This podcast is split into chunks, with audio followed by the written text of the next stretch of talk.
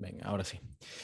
Muy buenas a todos, chicos y chicas, señoras y señores. Bienvenidos un día más al podcast de Aprende y Entrena. Hoy tengo el placer de tener un invitado especial y diferente. hoy no tenemos a Carlos, tenemos aquí a, un fisio. Eh, la verdad que lo conozco desde, desde hace ya un par de añitos y, bueno, eh, todo lo que puedo decir son, son cosas buenas. Eh, él es Álvaro, Álvaro Rivera, eh, fisioterapeuta. ¿Qué tal? ¿Cómo estás, Álvaro? Muy bien, muchísimas gracias por invitarme a vuestro podcast, Rubén. Uy, verdad, la cabeza no te preocupes. Que, mm, bueno, pues eso, como, como tenemos hoy el proceso de, tener aquí a, Álvaro, quería traer un podcast eh, hablando sobre, sobre la fisioterapia, ¿no? Y más concretamente sobre sobre aspectos sobre el dolor, ¿no? Eso al final muchas preguntas que, bueno, que todos tenemos en el día y que en el día a día y que además que no, bueno, que, todo el mundo tiene molestia, que si ahora me duele aquí, que si ahora me duele tal. Y, bueno, me gustaría, eh, Álvaro, que nos dijese un poquito que, cuál es tu perspectiva actual de la, de la fisioterapia y bueno, qué, qué, visión también suele tener la gente sobre, sobre ella. Pues, a ver, vamos a empezar por la segunda pregunta, porque creo que, la, que uno de los problemas fundamentales que hay en, la población ahora mismo es que la fisioterapia siempre se ha visto como algo, eh, nos ven como los que usamos las maquinitas, la máquina de calor, la máquina de que da corriente o calambrito, y de vez en cuando te cae la suerte que te dan un masaje, ¿vale? Si eso lo podemos llamar suerte. Normalmente tenemos puesta la fisioterapia en, una, en un ámbito de, de, la salud donde mm, no hay cabida a un tratamiento muy personalizado y muy individual, sino que tú haces unas pautas que te manda el médico. Esto es el trabajo más común que tenemos en las aseguradoras, por lo menos aquí en España, eh, y, en la, y en la seguridad social, en los hospitales. En cuanto a rehabilitación, tú sigues un modus operandi, digamos, algo, una tabla que te manda el traumatólogo, el cirujano y demás y a partir de ahí, pues, a, poca, poca, poca cabida a la imaginación, por así decirlo. Sí, sí. Nada, con, respecto a eso, mm, ya hablaremos también en otro, bueno, o más adelante o en otro podcast, eh, que te iba a preguntar específicamente también sobre, sobre todo ese tema, ¿vale? Porque me parece algo súper interesante, lo que es la visión también que hay ahora mismo de, ¿no? de lo que es la parte pública, ¿no? Y lo que, ¿no? Y lo, cómo está estructurado con respecto a, cuando vas, ¿no? Por ejemplo, a un fisioterapeuta como privado, ¿no? Que, como eres tú. La cosa es esa, que por, por tiene una parte positiva lo que voy a decir ahora y una negativa, que por suerte tenemos cada vez más fisioterapia privada, pero por desgracia en un país donde la seguridad social, la sanidad pública está tan bien vista, como muchas comillas ahí, ¿vale? Em, eh, por obvias razones, quiero decir, eh, hace que, que esté, vayas a la ciudad a la que vayas, esté minado de fisioterapeutas privados, ¿vale? Porque por una parte no hay plazas para la fisioterapia en la salud pública no suelen ofertar o no suelen salir muchas plazas, por lo menos aquí en el SAS, en la Bolsa de Andalucía, y, eso es un problema grande, pero es que cuando salen las plazas, las opciones que, nos dan son las que te he mencionado antes. Entonces, claro. yo, a mí me preguntaron cuando salí de la carrera, si mi madre, si me iba a preparar las oposiciones, porque eso es un trabajo seguro, por supuesto, y yo, habiendo hecho las prácticas, le dije que no, porque me daba igual que fuera un trabajo estable, que yo no quería trabajar como había visto yo que se trabajaba. Totalmente. Luego a lo mejor me equivocaré y habrá hospitales donde se trabaje súper bien y tal y cual, pero hmm. mi experiencia fue muy negativa. Con respecto, a eso, eh, bueno, una pequeña reflexión ahora que se me va a venir, la verdad. Eh, hace poco estuve hablando también con un amigo mío también con respecto al tema de eso, de las oposiciones, ¿no? De, de, los trabajos estables, ¿no?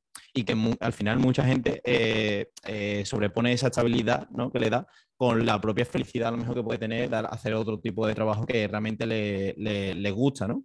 Y que al final las la personas ven esa, en esa oposición, en esa estabilidad como un mero trámite el hecho de trabajar esas horas y, no viven al final 24 horas. sino que dicen, bueno, voy a trabajar estas seis horas, por ejemplo, ¿no? Y, esas seis horas eh, están o están amargadas o no las viven realmente, ¿no? Y es como, es triste realmente porque estás quitándote mm, vida, o sea, realmente, ¿no? O sea, son horas de tu día a día que, realmente ya las desechas, ¿no? Es como, hostia, tengo mm, que, trabajar, pero no es solo trabajar, sino es que es algo que lo, es un mero trámite, ¿sabes? Y eso es un poco realmente triste, ¿no? En este, en este ámbito. Esta, eh, en, la privada también pasará igual, que, hay gente que, sale a trabajar y se, con las orejeras de burro, esta que, como ya le digo, sota, caballo y rey, y esto es lo que hay, esto es lo que se despacha, esto es lo que aprende en la universidad y no hay nada más que esto. Y bueno, yo para el que no quiera mejorar a nivel de conocimientos y demás, pues ahí entiendo que es un trabajo que, es muy vocacional, pero hostia, pasarte 40 horas semanales haciendo algo por automatizado, me parece... Totalmente. Porque al final, al final ves muchos problemas. Claro, claro, Que está sufriendo y tienes que tener un poquito de, libertad mental, por así decirlo, para escapar a final de semana. Perfecto. Y bueno, entonces, eso, define un poquito qué, es para ti la fisioterapia. O sea, decir, que, o que podemos, porque la gente al final, lo que, lo que tú dices, ve mucho más eso, ve eh, los masajes, ¿no? También que al final la gente lo, relaciona mucho con eso, ¿no? no, voy a ir a que me den un masaje. Bueno, pero sí, eh, bueno, eso te puede ir al spa, ¿sabes? También. Entonces, bueno, quiero, quiero que, eh, ¿no? Desde tu punto de vista, que, que des un poco tu, tu visión. Pues mira, para mí la fisioterapia sería una definición sacada de mi bolsillo. Sería la capacidad que tenemos nosotros los profesionales sanitarios de acompañar y educar en cuanto a, la salud se refiere a un paciente a través de su patología y enseñarle las distintas herramientas que tenemos y que puede adquirir para hacerse cargo de una forma autónoma de su patología y que no vuelva a recaer siempre teniendo apoyo de profesionales de, otro, de otros campos, como serían los preparadores, los educadores físicos en este caso, nutricionistas, médicos, podólogos y tal y cual. Psicólogos. Eh, eh, la definición más clásica sería la, la, del fisioterapeuta que utiliza, tiene un maletín lleno de herramientas de muchísimos colores y que utiliza para que el paciente salga, salga para adelante, de alguna forma. Pero claro, eso es el, el, mecánico que te arregla el coche. Claro. Si tú supieras arreglar tu propio coche, mm, bastante mejor. totalmente, totalmente. Perfecto. Pues eso por ahí. Y ahora, más detenidamente dentro de, bueno, de, estos aspectos, ¿no?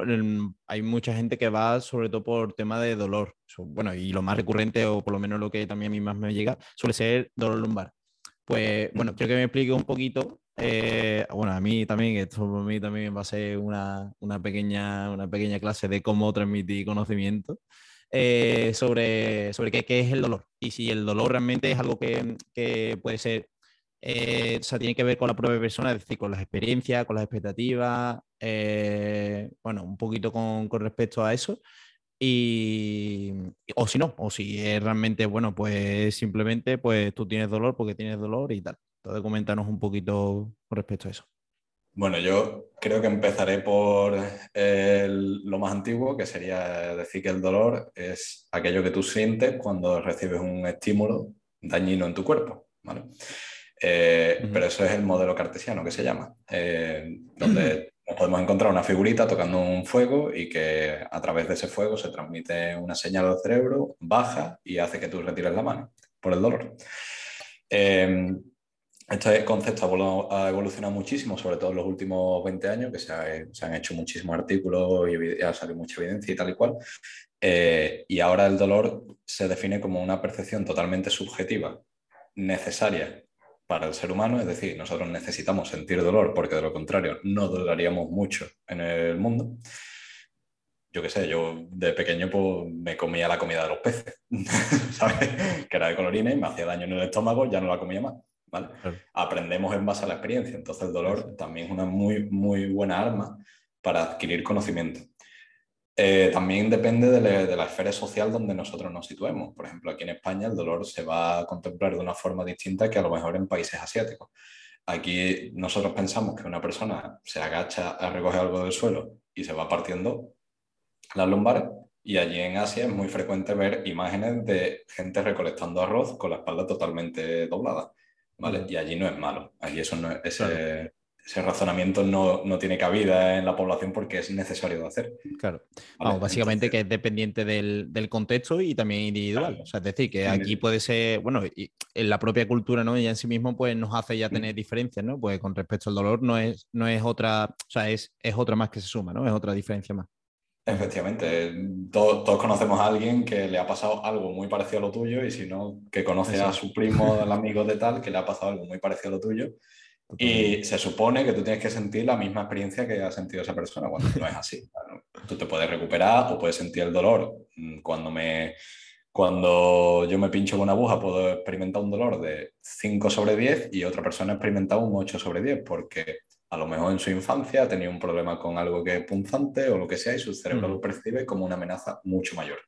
¿Vale? Entonces está esta teoría se basa en, el procesamiento que hace el cerebro, el sistema nervioso central, ¿vale? A la hora de recibir cierto tipo de estímulos, ¿vale? Pero también sabemos que en ausencia de estímulo, el cerebro es capaz de provocar dolor si se ve en una situación que es potencialmente dañina, como por ejemplo estarte a punto de acercar a algo que tú sabes que te vas a hacer daño, como puede ser el fuego. ¿vale?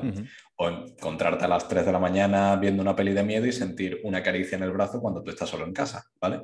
Se despiertan una serie de, de, señales y de cosas dentro del cuerpo, ¿vale? Para no ponernos muy técnicos. Alarmas, Claro, que lo que hacen es una retirada, una huida, una, una pilorección, es decir, que el, el, pelo se te erice, sudoración y demás, que te están preparando para algo muy peligroso. Eso también entra del concepto de cómo percibimos nosotros el dolor. Mm, de hecho, hay algún, alguna, algún vídeo por YouTube también de haciendo algún tipo de experimento con respecto a esto, ¿no? De ya sea clavándole algo, bueno, intenta como hace como que le, como el que le clava algo y es realmente una, una mano, ¿no? Una mano, de plástico. Una mano de plástico o con fuego. Bueno, o sea, ahí, la verdad que hay vídeos curiosos que al final te, das cuenta, ¿no? Con respecto a, ¿no? Al final lo que es tú te crees una cosa, ¿no? Al final la creencia de que, joder, es que, ¿sabes? Me, va a pasar a mí. O cuando alguien mm. te va a hacer, te hace así como si te fuese a dar una, una y tú ya estás... Tú ya estás, con, la cara apretada.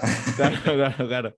Al final son, ¿no? No deja de ser, pues eso, eh, eh, creencias, ¿no? Y, al final sensaciones que, nuestro cuerpo percibe por, por un posible eh, daño, ¿no? O algo que pueda, que pueda suceder. Entonces, pues ya esa señal se, se manda, ¿no? Efectivamente. O que te pueda, que tú tengas miedo a agacharte porque te ha dicho el médico, te ha dicho tu madre que, no te puedes agachar. Digo tu madre, tu padre también. Sí, sí. Em, eh, que te, te, hayan dicho, que tú hayas oído que eso no lo puedes hacer porque es peligroso para ti. Entonces, cuando tú vas a afrontar el irte a los cordones, lo haces de otra forma. Claro, totalmente. hay mucha gente que lo que no entiende es que el, el daño físico puede provenir de una acumulación de factores que hayan intervenido hasta que tú experimentas el quedarte pillado cuando te vas a agachar a ponerte los cordones. O puede ser que haya una acumulación de factores estresantes a nivel emocional o social o de lo que sea, que tu cuerpo necesite parar de alguna forma y no sabe cómo expresarse contigo. Entonces te manda una señal de hasta aquí. Vale. Vale. Y con respecto también al, al dolor, ¿hay diferentes tipos de dolor? Sí, eh, tú tienes una muy, muy, amplia gama de, de, ¿cómo decirlo?, de conceptos de dolor, ¿vale? Eh, podemos encontrarnos el dolor nociceptivo, que requiere de un estímulo, ¿vale? Eh, porque estimula los nociceptores, que son unas células, unas terminaciones que tenemos en la piel y en el sistema nervioso, que van a recibir información y la transmiten al, al cuerpo pero también podemos tener, por ejemplo, el dolor del miembro, del miembro fantasma. Eh, no sé si alguno de los oyentes estará eh, familiarizado con este tema, pero el dolor del miembro fantasma es aquel que sufre la gente en el miembro amputado. Es decir, esa gente tiene dolor en un sitio que no existe ya. Eso ya no está. Lo que pasa es que esa persona te puede decir perfectamente que siente su mano y le pica y le duele y es un, es una, con todo el perdón de la palabra, una jodienda. Porque la, ¿cómo, ¿cómo solucionas tú un dolor que no, de algo que no existe? Claro, claro. Para que esto, quiero que sirva para reforzar mal el concepto que hemos dicho antes de que no, tiene que ser estímulo dependiente el dolor, sino que puede venir de otra forma. Puede ser un fallo en el procesamiento a nivel central. ¿Vale? Que es lo que se llamaría una sensibilización. Yo, o sea, también, o sea, que no exista esa, esa, terminación no significa que la persona se lo esté inventando, ¿vale? Que eso también es algo que la gente después, o sea, que, que tu dolor es, tu, o sea, tu dolor o lo que tú sientas es literalmente lo que tú sientes. O sea, es decir, que no es que algo que te esté inventando, sino simplemente que como no existe esa, esa, ¿no? esa en, este, en este caso, este, ese miembro, pues eh, igualmente la, ¿no? la, lo que es la, la señal nerviosa que manda el cerebro, el cerebro dice, oye, que igualmente, ¿sabes? Tu cerebro se sigue creyendo que todavía eso, eso está ahí, ¿no? Pues decirlo así. Entonces, por eso sigue, sigue pasando, pasando eso, ¿no? Efectivamente, efectivamente. Muy bien. Eh, vale, y, y, vale, y una, una, algo muy, muy característico que me suelo yo encontrar es las personas que dicen mm, que, se creen que se lesionan constantemente, ¿no? Porque a lo mejor tienen una, un dolor en, en, una zona concreta. O sea, ¿cómo podemos hacerle ver a la persona que hay una diferencia entre una lesión y un dolor particular? O sea, ¿cuál, aunque yo sepa la, ¿no? la, diferencia, pero cuál es la cómo puede saber esa persona que, ay, pues me duele hoy aquí y uff, esto puede ser de ayer, que hice ayer, mm, yo qué sé, peso muerto o hice sentadilla, yo creo que de hecho y me he lesionado, seguro que me he hecho un, yo qué sé, o me he hecho una rotura o me, ¿sabes? Con una hernia, ¿sabes? Ya después hablaremos de la hernia, ¿vale? Y todo rollo, pero bueno. Eh, un poquillo con respecto a eso. Vale. A ver, yo cuando, porque nosotros tenemos, yo siempre he dicho que en fisioterapia no hay urgencia. Vale, o sea, nosotros no, nos hacemos daño y necesitamos ir al fisio de urgencia. Si tienes una urgencia, vas a urgencia. ¿Qué pasa? Eh, pero muchas veces nos requieren por una urgencia, porque se han doblado el tobillo, por lo que sea. Eh, y hay veces que entrenando mucha gente, y sobre todo cuando he trabajado con, profesionales como vosotros, la... vienen personas que a lo mejor haciendo algún tipo de, esfuerzo, como tú muy bien dices, ha notado algo que no le ha gustado. Y ya empieza a elucubrar ideas en la cabeza, empieza a buscar, empieza a mirar en sitios que no debe y al final pues se, se, se asume, se asume que tiene una, lesión gorda, cuando a lo mejor no es así. Lo primero que yo, yo hago cuando ocurre esas cosas es eh, hacer muchísimas preguntas, ¿vale? Intentar buscarle una lógica a lo que le ha pasado. Eh, y si no hay lógica, descartamos una lesión grave, ¿vale? Porque nosotros tenemos una forma muy evidente de diagnosticar, bueno, nosotros no podemos diagnosticar, pero de evaluar eh, cuando algo ha pasado y es mediante una batería de test ortopédico que hacemos y tal y cual.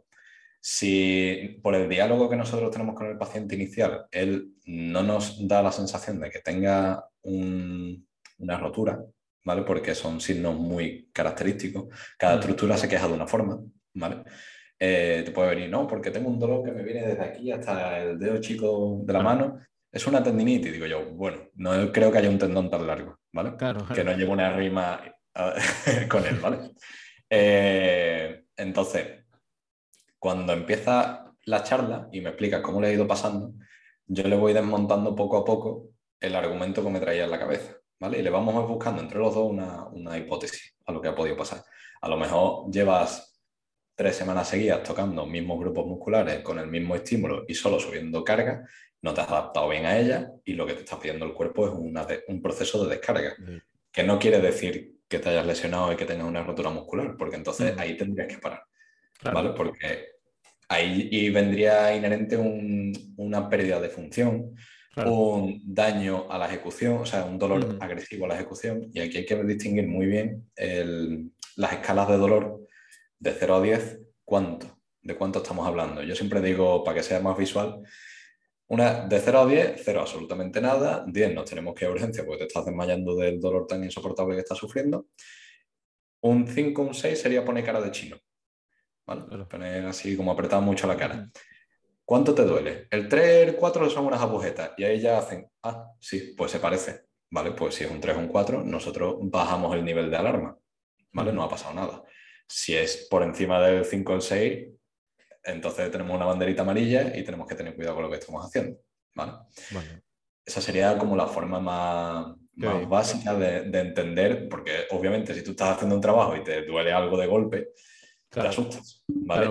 y, ese mismo susto que te has pegado hace que el dolor incremente. Incremente, claro. Sí, al final está alerta, ¿no? Al final el catastrofismo también a lo mejor que te puede crear eso, ¿no? El hecho de, pensar que, que ha podido ser más, ¿no? También te puede incitar a que tu sistema genere como crea que hay más dolor, ¿no? De lo que, de lo que hay. Y necesitas llevar a cabo unos mecanismos de protección mucho más fuertes que no te vienen bien, porque al final te vas a quedar sin moverte por miedo, que te vuelva a pasar, que te vuelva a doler. Y a veces lo único que necesita la gente cuando entra en consulta es alguien que le diga, no pasa nada, vamos a movernos, a ver hasta dónde llegamos, ¿vale? Mm. Y se van soltando poquito a poco, al final dicen, coño, pues mira, no me puedo agachar a tope, pero puedo, ¿sabes? Pues esa es la siguiente pregunta que te iba a hacer. Eh, cuando las personas tienen dolor, eh, ¿es bueno que hagan, eh, que hagan ejercicio? ¿No es bueno? ¿O cuándo sí y cuándo no? Así en términos generales. Sé que es complicado también definirlo exactamente, pero bueno. Sí, es compleja la pregunta. Sin embargo, yo siempre, yo siempre digo a la gente que se mueva dentro de las posibilidades. Es decir, todos hemos visto a un animal que se ha hecho daño en la pata, un perro que se pincha con algo en el parque y se sigue moviendo, ¿vale? Eh, nosotros lo que intentaríamos ahí sería eh, educar al paciente y hacerle una gestión de la carga que tiene totalmente adaptada a su situación. ¿No te puedes agachar a tocarte los pies? Bueno, pero sí te puedes agachar a tocarte las rodillas. ¿vale? Entonces, que no te puedas mover al máximo de rango no quiere decir que no te puedas mover entero. Simplemente hay, hay algo que siempre se puede hacer, ¿vale? Aunque sea mínimo. Y como le digo yo a la gente, es que me he lesionado yo el tobillo derecho y tal y cual. Y digo yo, vale, pero tienes tres miembros más que puedes seguir entrenando. claro, claro, claro. no tienes que. No se acaba el mundo ahí. Claro, claro. Al final nos limitamos ¿no? nosotros mismos por el hecho que también muchas veces también porque no, a lo mejor las personas no tienen esas herramientas ¿no? que le podemos facilitar, bueno, en tu caso o en, el mío, ¿no? Eh, eh, algunas herramientas que le puedan ayudar a decir, bueno, pues puedo trabajar de otra manera, ¿no? Pero bueno, no es normal. Al final también en ese proceso, pues a lo mejor la gente está un poco más confundida, ¿no? Vale, pues no sé si quieres decir algo más, si no, lo vamos a, parar aquí este, este podcast reforzar simplemente lo último que has dicho, que, por supuesto siempre hay algo que, eh, bueno, como he dicho antes, que se puede hacer, pero también hay que tener en cuenta cuando hay que parar. Cuando el, sujeto, el cliente, el paciente, como lo queramos llamar, eh, está entrenando y aún así es un dolor constante, lo que no podemos hacer es cebarlo todos los días en dolor, porque al final se va creando una aversión al movimiento y una kinesiofobia que se llama, que no es sana tampoco. Entonces hay veces que tenemos que decir, mira, vamos a parar de hacer este gesto y seguimos dentro de X, ¿vale? O vamos a probar con una cosa totalmente distinta o vamos a derivarte a un profesional porque no entiendo o no sé muy bien qué te pasa, ¿vale? Que es humano también dudar. Si, yo no controlo de, un tema o estoy viendo algo que no me cuadra, coño, derívalo a tiempo, no te esperes allí hasta que el tío se canse. Totalmente. Pues nada, yo creo que vamos a dar por finalizado este primer podcast, ¿vale? Vamos a traer varios. Espero que, bueno, que os gusten. Si tenéis cualquier duda, nos la podéis dejar en, los comentarios. Yo, si, eso, se lo transmito también a Álvaro. ¿Vale? Y, nada, Álvaro, muchísimas gracias por, tu tiempo, por, este ratito. Yo creo que ha quedado bastante, bastante claro. Y, nada, eh, nos vemos en el, en el próximo. Muchas gracias y un abrazo. Muchísimas gracias a vosotros. Un abrazo.